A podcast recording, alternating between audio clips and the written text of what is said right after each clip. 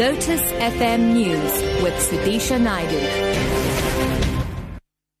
It's six o'clock good evening. Criminal charges have been withdrawn against 140 foreign nationals who were arrested last week after refusing to leave the Chatsworth area where a temporary shelter had been set up for those displaced by xenophobic violence.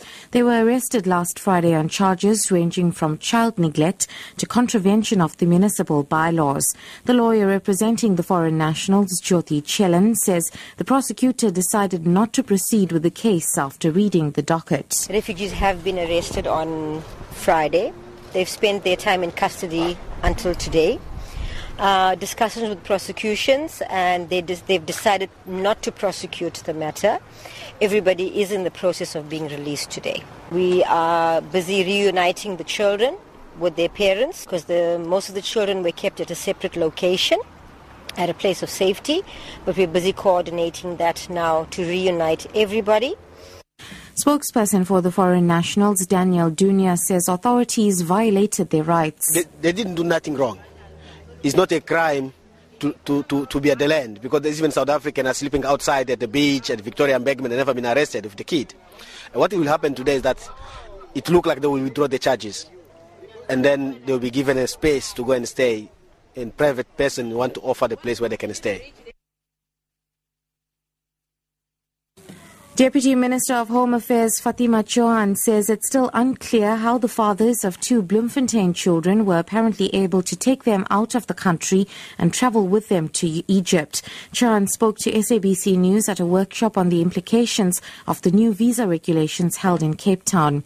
The children's biological fathers allegedly took them without documents or their mother's consent, despite the new regulations requiring parents to obtain unabridged birth certificates and written consent consent from the other parents for children to travel. Mercedes Becentra reports. Chohan says the possibility that the fathers of the kidnapped children could have entered and exited South Africa through a neighboring country cannot be ruled out. We don't know whether, for example, people slipped into Lesotho and from Lesotho boarded an international plane, but those things are entirely possible given the geospatial border area that we have, but I don't want to speculate at this stage. She says, however, However, her department has received positive feedback about the new regulations from many parents who have not given permission for their children to travel.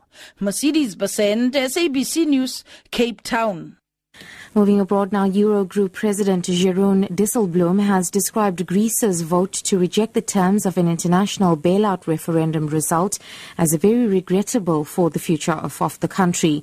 Eurozone finance ministers say they expect to hear new proposals soon. The ministers are to hold emergency talks tomorrow. Dijsselbloem says that the referendum result has made things more difficult, but keeping Greece within the Eurozone is still the goal. The BBC's Damian Grammaticus reports from Brussels. Following the euphoria among no voters in Athens, the cold reality of what now faces Greece is becoming clear. Most pressing is the question of whether Greece's banks can reopen. That depends on the European Central Bank, but it may hold off, wanting to see if Athens starts to make progress towards securing a new multi-billion euro loan package from its Eurozone partners to support the Greek economy. And in Germany, patience with Greece appears to be wearing thin.